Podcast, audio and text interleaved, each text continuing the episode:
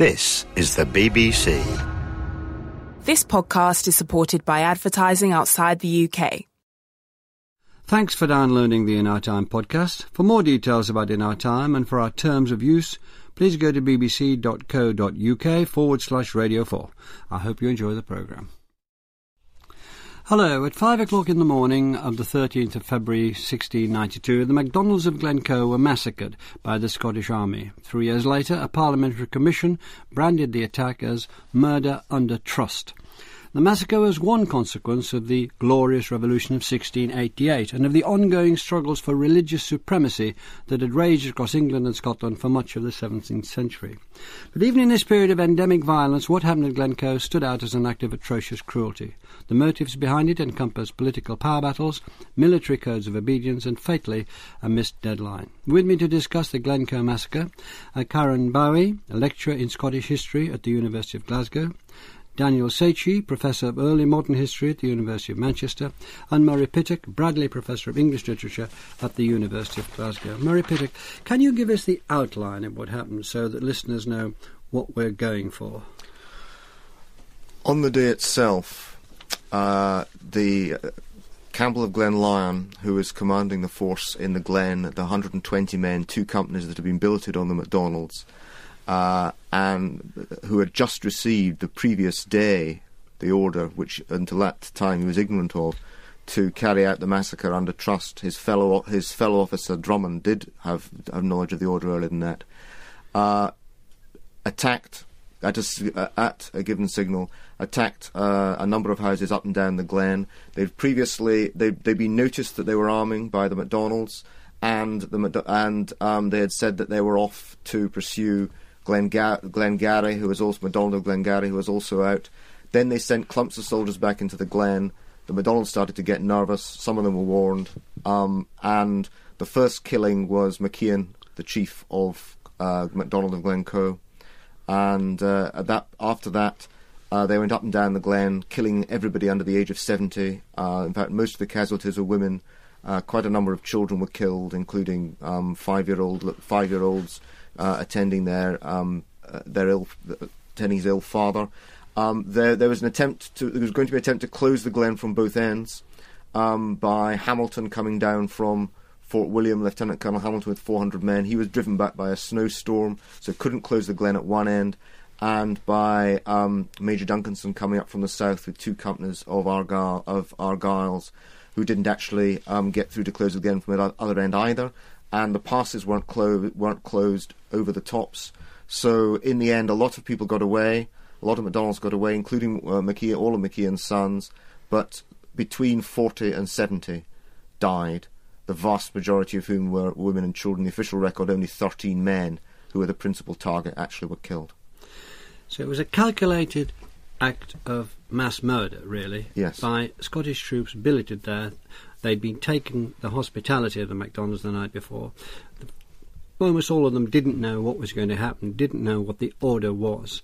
And the clan chief was the first to be shot, as I understand it, around 5 o'clock in the morning, point blank, 4 bullets, as he was getting dressed, receiving, as he thought, guests, people who'd been staying with him. So that's the bare bones of it in 1692. Before we move on to unravel it, it's been just a few more headlines, if you don't mind, Murray. It's been seen as a consequence of a hostility between two clans, the Campbells and the MacDonalds. Can you talk to that? I think that it's popularly seen as a Campbell-MacDonald conflict and has been mostly in the 19th and 20th centuries, but possibly that actually itself dates back to the 1690s, because John Campbell, Earl of Breadalbane, was one of the first to be blamed for the massacre. And the massacre itself was, of course, carried out by Campbell of Glen Lyon, whose own lands had been raided by MacDonald of Glencoe in the preceding war in 1689. But it is much more complicated than that. For one thing, the MacDonalds of Glencoe were being massacred because they were Jacobites, they were supporters of the exiled Stuarts, and the Campbells of Glen Lyon continued to support the exiled Stuarts themselves into the 1740s, unlike the main branch of Clan Campbell. And also Glen Lyon himself was, as I mentioned in the first the beginning of the programme, Glen Lyon was actually ignorant of the order. the orders were created by King William, by Dalrymple, the future Viscount Stair, by Lieutenant Colonel Hamilton in Fort William, and executed principally, even more than by Glen Lyon, by an enthusiastic officer called Drummond on the ground. It's not a Campbell. It's not a Campbell-MacDonald feud. It was painted as that from the beginning. It's been popularised as that, but it was never about that. Karin Bowie, let's step back and trace how this happened. Let's take it a bit further back, but not spend too much time on it, with the revolution of 1688, called the Glorious Revolution, because a blow was not struck, well, not in England, but certainly in Scotland. King William and his wife Mary, the daughter of King James II, come across at the invitation of the English aristocrats. James II, who tried to turn the country Catholic, this is vernacular, wafts away to France. They take over the government. Then what happens? Right, well, the revolution is sets up our Glencoe massacre because it creates Jacobites, and the revolution is very much about religion. Jacobites being followers who still have an allegiance to James II. Yes, followers of James, from Jacobus, the Latin for James. The key thing about James is that he is a Catholic, and the revolution happens because people believe that he is trying to reverse the Protestant Reformation in his dominions, and he's king, of course, of Scotland, England, and Ireland.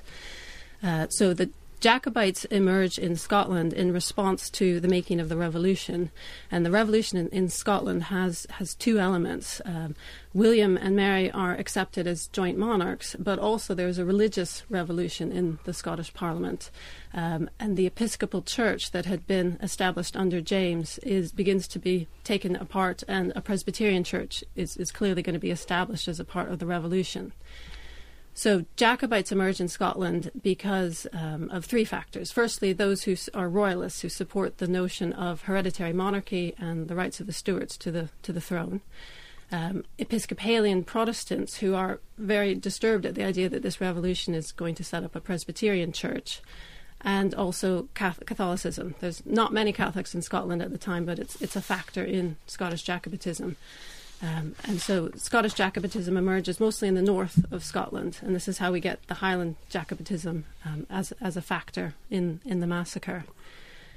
So the revolution creates the Jacobite movement in Scotland, and we get armed action emerging in Scotland from the spring of 1689.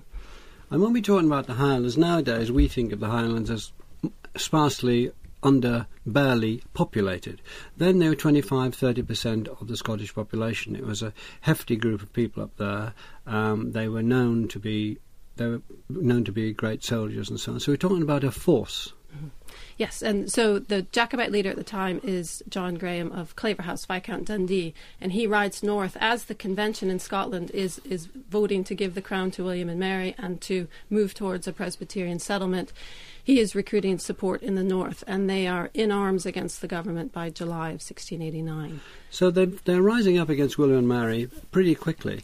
Dundee's interesting because he leads them into a battle which he wins. The Jacobites win. He is killed. Is his death very significant because they lose the next two battles badly? It is. I mean, nominally they win that battle, but in losing Dundee they lose a key leader, and it weakens the movement. And broadly speaking, the Jacobites in Scotland remain in arms, but it becomes clear that they're not going to restore James by themselves. And so they have further battles in 1689 and again in the spring of 1690, both of which they lose.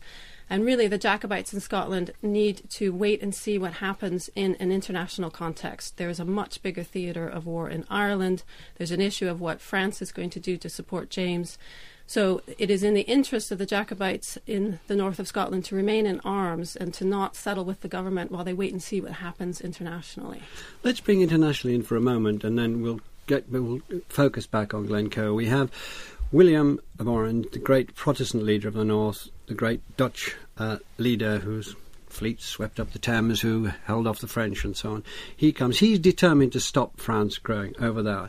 He's got the Jacobites in Ireland, who are very powerful. He knows that he's got to do something about them, and he goes to face them up, the great Battle of the Boyne in 1690 and the Siege of Limerick. So that's going on over there. But Scotland is something very, very difficult. You've already hinted at the complications, religious divisions as well as political divisions. Was William excessively or rightly worried about this? No, I think certainly that in the broader context, the international context, Jacobitism is an issue. He's certainly worried about the possibility of the French supporting. William's concerned about the French supporting James in the theatre in Ireland. In terms of Scotland in particular, the Jacobite forces are, as I said, are not going to restore James by themselves, but he needs to settle the war in the Highlands. And this is how we come on to the massacre, is that they need to pacify the Highlands. By the time we get through the Treaty of Limerick, the theatre of war is moving to the continent, and William is at war with France in Flanders, and he needs to bring troops through from Scotland to Flanders, and so they need to settle the war in Scotland. Daniel Szechi, can we go further into William's strategy here then? He's faced with this, he's got problems in Ireland, he's got problems in Scotland, and their problem is because he wants to get those men, those armies back to take on what he considers the great threat, which is the threat of a bigger, growing and dominating France. Can you tell us how he went about those three problems, Ireland, Scotland and France? Well, France is obviously the big issue as far as he's concerned. In fact, the Grand Alliance, which he is the premier military commander for in Flanders, is about containing France. And the Grand Alliance being? The Grand Alliance is the Austrian and Spanish Habsburgs, the Netherlands, various German princes, and after the revolution in the British Isles, the kingdoms of England, Scotland and Ireland. And as far as William's concerned, anything that is going on in the British Isles is a distraction from the main game. He is set on finally bringing France to book, humbling France.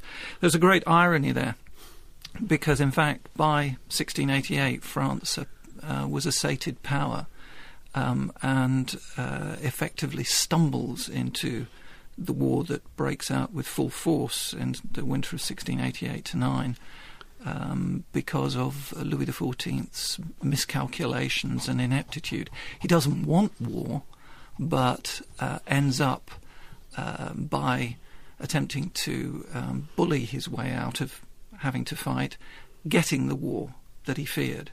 And William is following up on that and is determined to try and break French power once and for all.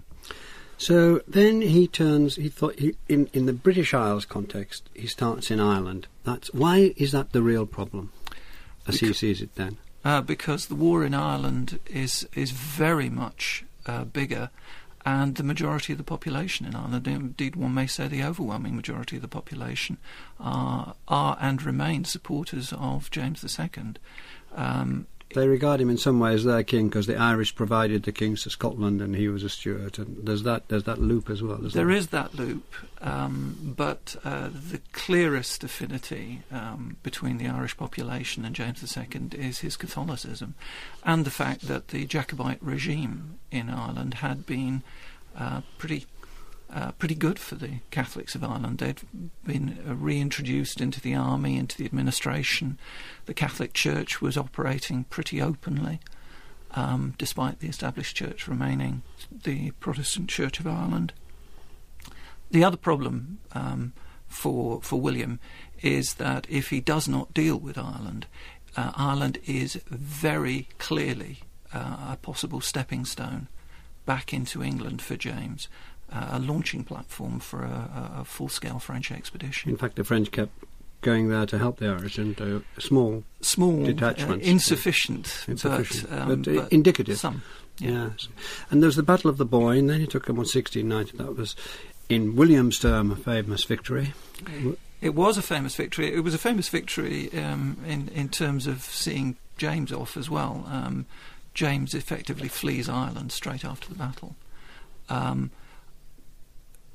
The Battle of the Boyne, though, is very far from the end of it, because William fails to take Limerick in the first siege of Limerick in 1690, which means that the whole of the west of Ireland is still to be conquered after William's left, and all the resources that William has to commit to Ireland to do that are resources taken from Flanders. But there is a Siege of Limerick, there is a treaty, and that treaty is a sort of honourable draw, so he can start moving troops out.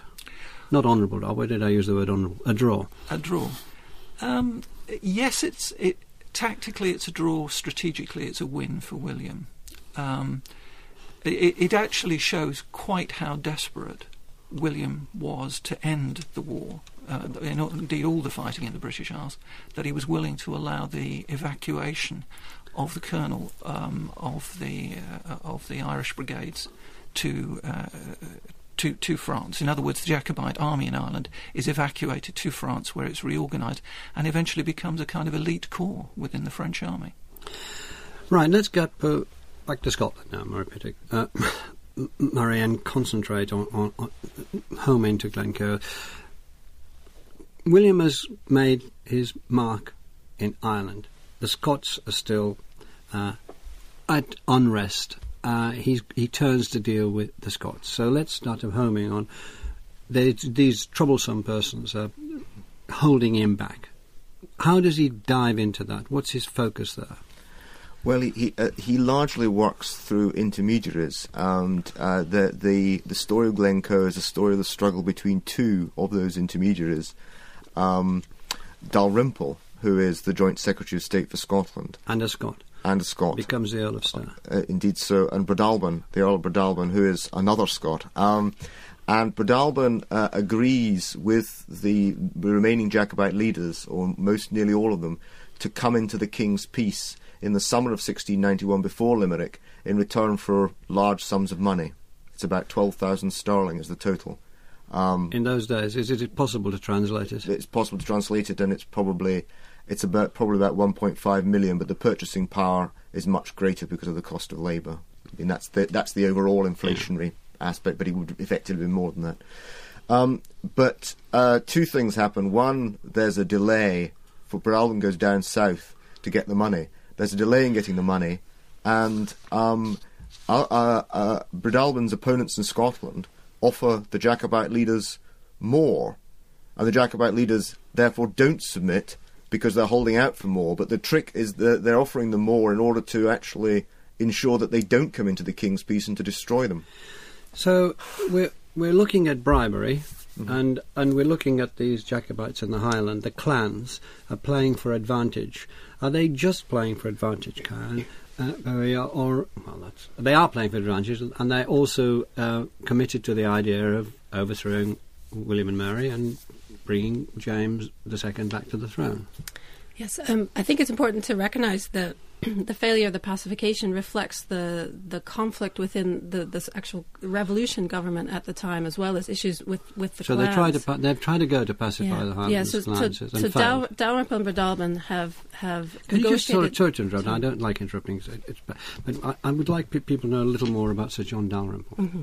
Yes, Sir John Dalrymple had been Lord Advocate under James VII in Scotland, and he supported the revolution, went down to London, very much impressed himself on William, and William appoints him as Lord Advocate again.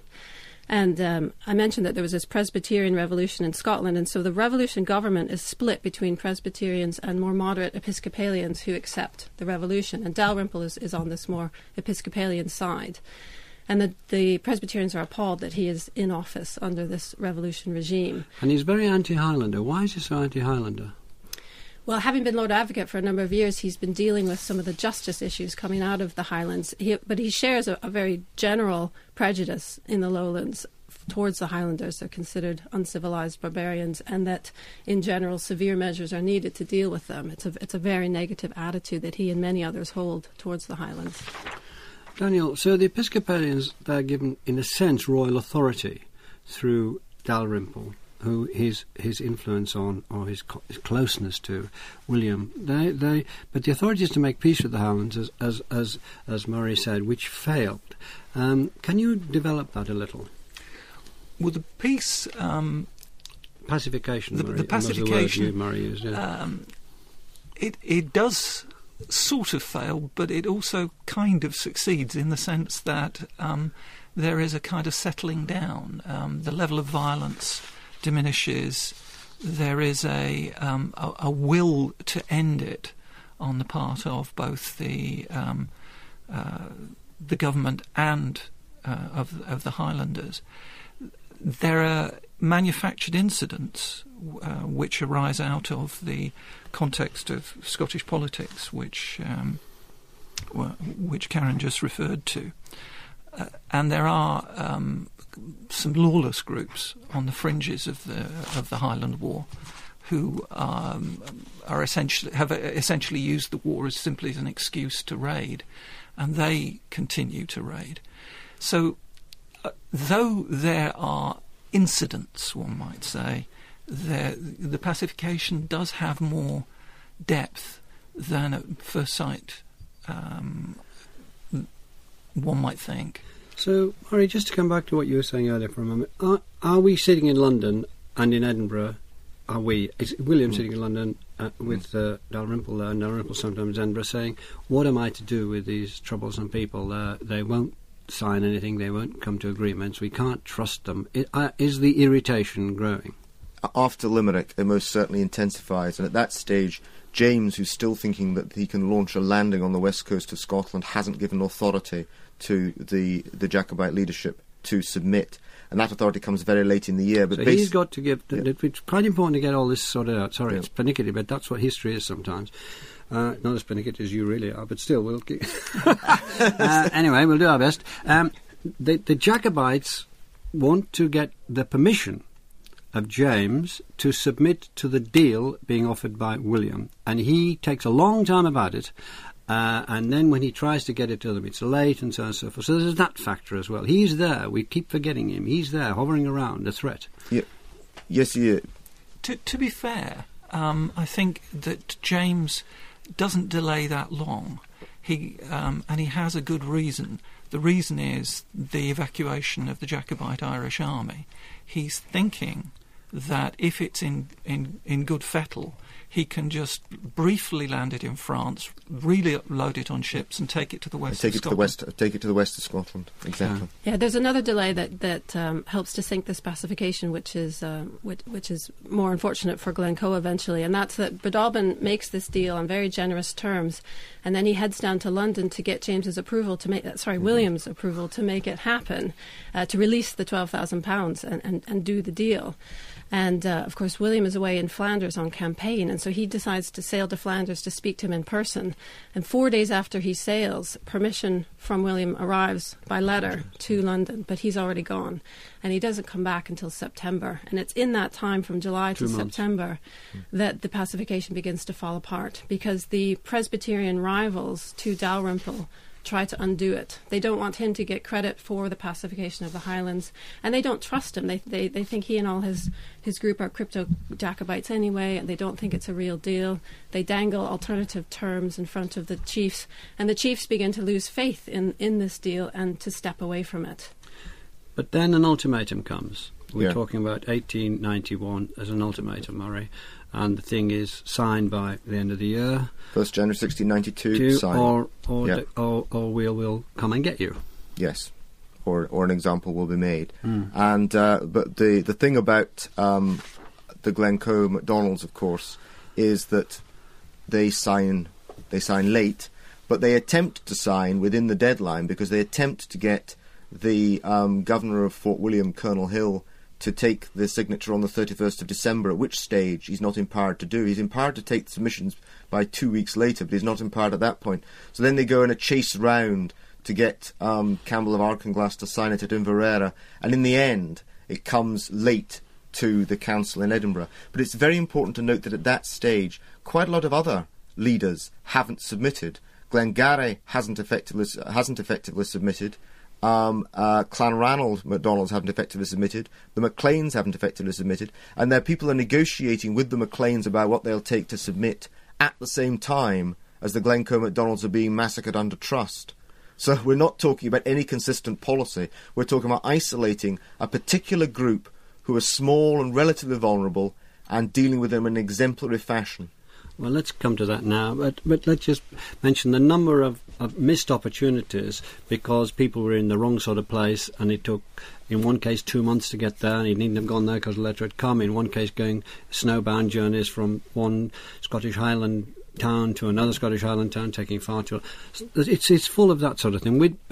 Now let's get to the MacDonalds in Glencoe. There's two lots. There's the Glencoe and there's Glengarry. The Glengarry and they're very powerful. Mm-hmm. They've got a castle. They've got a lot of men. They can put how many men? Have several hundred men to horse. They're powerful people. Those in Glencoe aren't very powerful, aren't trusted, are relatively poor, and they become the target. Yeah. Now, Daniel, why do you think they were the target? Because of the fact that they were poor, and because of the obvious fact that they were poor. Well, I think they're the target for two one might say practical reasons. One is that they had not been very good vassals of the Duke of Argyle, future Duke of Argyle, for some considerable time. They had been, as they say, contumacious vassals. And the other is that Fort William is close by Glencoe. So a raid out of Fort William with part of the garrison was extremely feasible. Was it one of those just to teach people a lesson by doing this with one lot? Was that the idea behind it? Well, if there was an idea behind it? It was, though I have to say from Fort William also they could have attacked Campbell of Lochiel easily. I think that the Glencoe MacDonalds are marginal. They've got because they're poor. They're at the edge of the Highlands, and they have a lot of living by cattle raiding. They have a lawless reputation. They're small. They're vulnerable. They're isolated, and critically also, Glencoe can be sealed at both ends. It's difficult to cross over the mountain passes at the top, and the idea was to massacre them in the glen and plug the gaps everywhere so that there was no way out, and to destroy them all, not just to kill the men, but to destroy everybody. And that's how the order has transmuted itself by the beginning. Because in some of the notes I've read, it says every man under 70, in some it says everybody under 70. Yeah, there's an important story here about the making of an atrocity. So which was it, man or everybody? The military instructions say to cut off the men. And they are military instructions aimed at combatants, at intransigent rebels. And it's meant to originally attack the men. But there's a whole story of how it turns into an atrocity. First, Dalrymple writes covering letters which target Glencoe, and he says it would be good to wipe out this clan. And so he's already starting to push those instructions in a different direction. So he means exterminate a lot. As he uses the word extirpate. And so we're starting to move towards a massacre. And then it's crucial how it moves through the chain of command in Scotland. It goes to the head of the army in Scotland, and he does not resist these orders. He agrees. This is Livingston. Sir Thomas Livingston, Commander-in-Chief. And he agrees that severe measures are necessary with the Highlanders. Goes on to Fort William to Colonel Hill. He doesn't like the orders at all, but he's concerned about his job and he's prepared to obey. Goes to Lieutenant Colonel Hamilton, who actually creates the plan for the attack, which is to billet them. Yes, and this is his because they can do that because they haven't paid their taxes, so they can pay tax by putting up soldiers and feeding them and looking after them. Quarter soldiers. Yes. And so he comes up with that idea, and this is where it's really becoming an atrocity because it's quartered soldiers who are then going to attack without provocation. And then it comes down to Campbell of Glen Lyon. He gets his orders at the last minute. He chooses to obey. And it's not until you get to the very bottom of the chain to some junior officers who choose to resist the orders and who stand aside. 2 out of the 4 or 5 officers resist. They're carted away, but they're exonerated, aren't they? They were. Sorry, Daniel. Yes, they were ultimately exonerated by the commission. So let's say this chain of command is quite a long chain of command, very clearly described by you there, and it went down and down and down and down the line, not resisted anywhere. We're talking about 4 or 5 Scottish soldiers from Dalrymple, Sir John Dalrymple, right down to the man in Glencoe itself. There is a certain amount of resistance in not enough, though. No, not enough, not by any means. But Colonel Hill, the commander at Fort William, does procrastinate. And it seems that he was trying to play for time, hoping that the order would be cancelled, presumably. So why do they feel driven through by it? You said Hill procrastinates. Let's assume the others had misgivings at this point. Never mind. Why? What was the force that drove it through man after man after man, and then these orders which he opened the day before when he said 5 o'clock tomorrow morning, kill everybody. It's the socialisation of obeying orders, and the fact, I think, that Hill was ageing and ineffective, that Hamilton was ambitious, far more effective, and Hamilton had absolutely no scruples. Hamilton's the effective... Lieutenant Colonel Hamilton, second in command at Fort William, is the effective man in charge, and he wants the deed done in the most savage and complete way possible. But I would say, to take it back up the chain, not to make it an officer's atrocity, that King William signs the orders which say extirpate, He signs Dalrymple's orders on extirpation, and Macaulay, of course, and William's been defended ever since by from Defoe to Macaulay. Macaulay says he didn't know, extirpate wasn't to be taken literally; it was a metaphor. But William knows fine well what it is. So we're already, when we come to the orders at the top, we are talking not just about letters of fire and sword, about putting men to the sword. We are talking about getting rid of the clan. But the argument, as I understand it, there is an argument, Daniel. You put me right, please. That he was thinking about this in combat, not in being billeted and then turning in cold blood on your hosts. No, I don't think William was thinking about combat at all.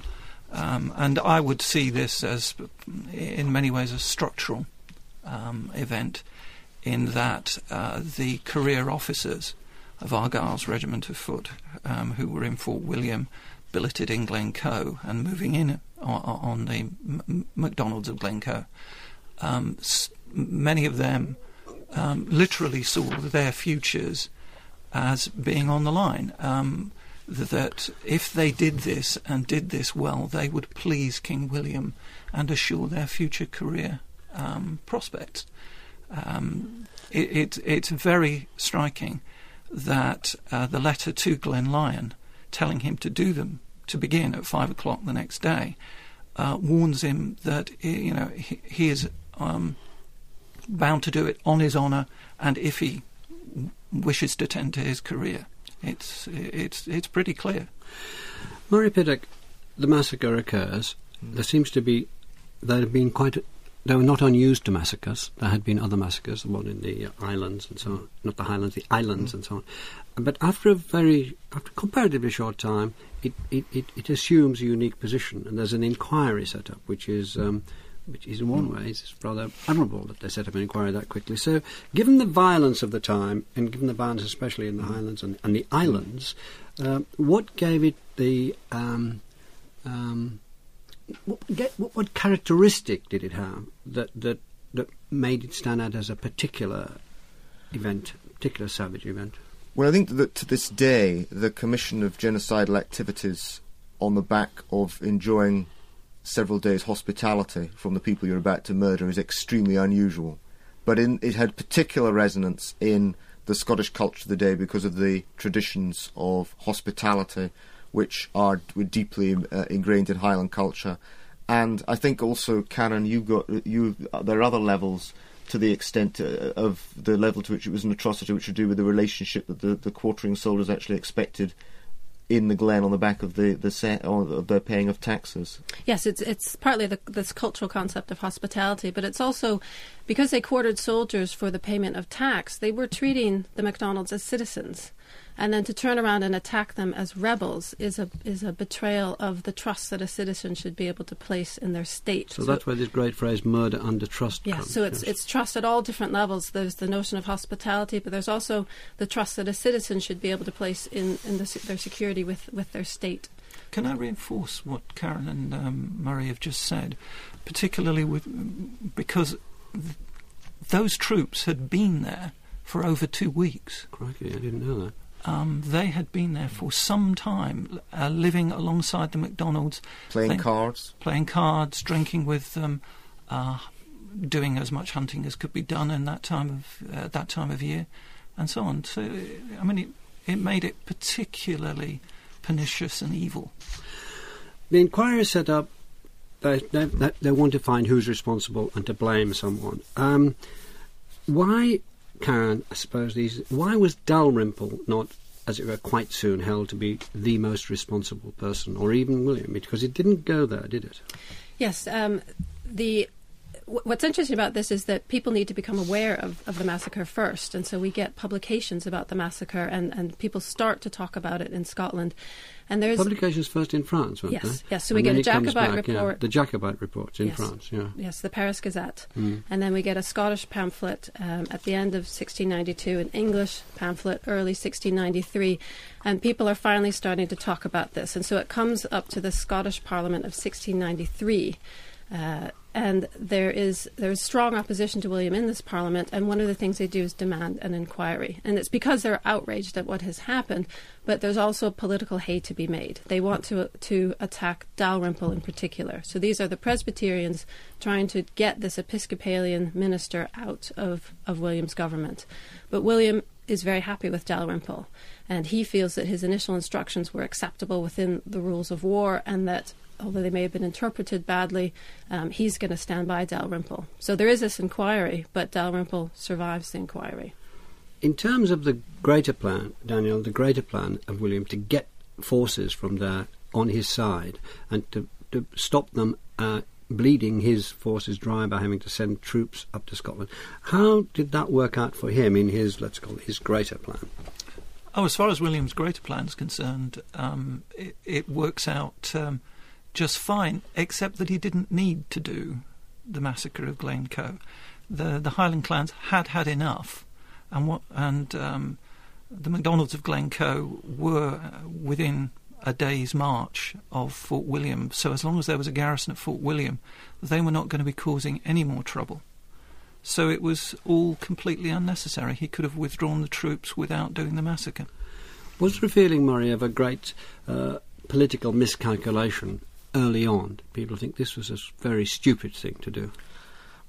I think that there was huge revulsion. Yeah, there was huge revulsion of the atrocity, and I think one of the interesting things about the inquiry into the atrocity is that how seldom inquiries find those who are actually culpable, and how seldom culpability is made to stick. And of course, without suggesting their references elsewhere, I think we might have seen inquiries since that might form that kind of basis of interpretation. But it is the situation is fundamentally that it's regarded as an atrocity. It's one of the Jacobite issues of complaint, but it is not a dominant theme really until the 19th century. It's the romanticisation of Glencoe in the 19th and 20th centuries that makes it a huge part of the story. It's just a part of the story until then, and a reason for discontent in the 1690s, and a lasting source of resentment. Before we get to the 19th century, which in a couple of minutes, just let's pause at 1707, the Union. Did Glencoe play a part, do you think, in the union between England and Scotland in 1707? Yes, in terms of short-term significance, William faces this opposition from his 1693 Parliament. Again, in 1695, there's a second inquiry, and he's appalled at what these parliaments do. The 95 Parliament demands to see the inquiry report before it even goes to William. He considers that an affront. And so this difficulty he has with his parliaments is part of much broader difficulties he has for the entire decade. And by 1700, William has concluded that he would be better off without a Scottish parliament. And it becomes his settled policy. Partly because of the irritation of Glencoe. Yes, partly because of the parliamentary difficulties after Glencoe. Yeah, right. And then there's all sorts of other difficulties that he has as well. He concludes to get rid of the Scottish Parliament. He recommends to the English House of Lords in 1700 that they should consider a closer union. And who pops up? Dalrymple as the Earl of Stair, making spectacularly effective speeches. Yes, in 1706, when the Treaty of Union comes forward. Anne has continued this policy. She's also committed to a union. Very complicated story of how the union happens, but this is a key thread through it, that the monarch wants it, Anne secures it, and Stair argues for it. Can we turn to what Murray referred to, Daniel, and the romanticisation of the massacre in the 19th century, and how that played into the idea of Scottish history, of, as it were, almost Dalrymple, Breadalbane, all those people wiped away, and it became the English, dreadful English king who had done this terrible thing. Right, 19th century. The 19th century is the origin, in effect, of the Highland heritage myth that I've encountered most spectacularly in the United States.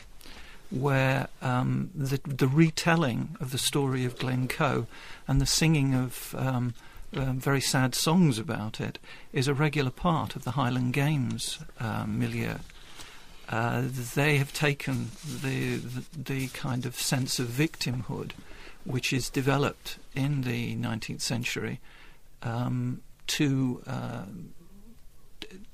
the very core of the Scottish exile identity that they are assuming in those circumstances. So Glencoe has been part of the Scottish exile identity. What about the identity at home, Murray? I think the identity at home. It's very similar. 19th and 20th century, what happens is that Glencoe becomes, first of all, in the Romanticism, it's a sublime landscape, sublime and savage, terrible things happen in terrible landscapes. This is a kind of the story of the Highlands in miniature, that it's a place of savagery and loyalty and high passion, because it's in a scenery of savagery and loyalty and high passion. And then it becomes a kind of, in 19th century painting, it becomes a kind of forerunner of the clearances, that Glencoe is a kind of Highland clearance before the Highland clearances happen. The destruction of the burning. Well, mixed responsibility for the Highland clearances, yes, I think. Yes. But certainly some Scots involved. But the burning of the houses, the driving away of the livestock, all seems to be a kind of avatar, a forerunner of the Sutherland clearances from 1794, and Glencoe becomes this iconic moment which defines the nature of Highland experience and the future of Highland experience. And that's when it truly becomes important, when it becomes visualised as landscape painting and landscape appreciation. Karen, finally, it's extraordinary the way these things do become, they have a particular mythical power which can't be gainsaid, can it? That's right. I think this murder under trust remains the core to this event that people think back to with horror. But there are other contemporary parallels. I mean, there is, what we have is a military exercise against rebels who are in a village setting. And this is something that comes up in modern warfare all the time, and the euphemism we use now is collateral damage. So there are still modern echoes, of this event 300 years ago.